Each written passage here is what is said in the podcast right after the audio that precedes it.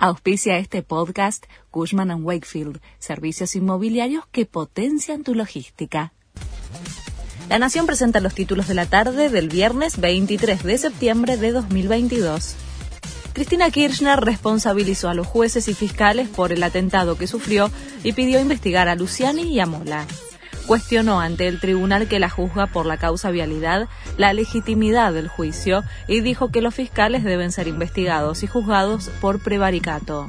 Su punto central fue que los actos de gobierno no son judiciables. Además, planteó que tras el ataque del que fue víctima, se dio cuenta de los efectos del clima que generaron la justicia y los medios.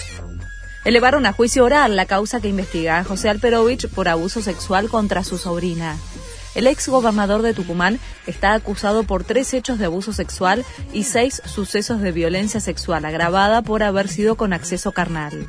La denuncia había sido radicada en 2019 por la sobrina y asistente del ex mandatario provincial, que en ese momento era senador de la Nación.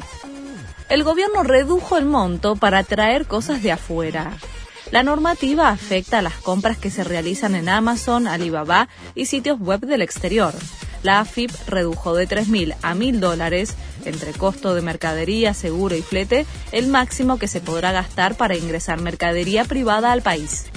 Las regiones separatistas ucranianas comenzaron a votar por su anexión a Rusia.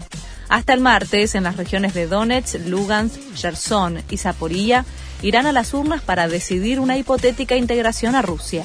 Kiev y países de Occidente ya anticiparon que no van a reconocer el proceso electoral al que calificaron de ilegítimo. La selección lista para enfrentar a Honduras. Juegan en Miami a partir de las 21 hora argentina. Scaloni busca extender la racha de 33 partidos sin derrotas. Se trata del primer amistoso de preparación para el Mundial. El martes se enfrentará a Jamaica en Nueva Jersey y el 16 de noviembre a Emiratos Árabes en Abu Dhabi. Este fue el resumen de Noticias de la Nación.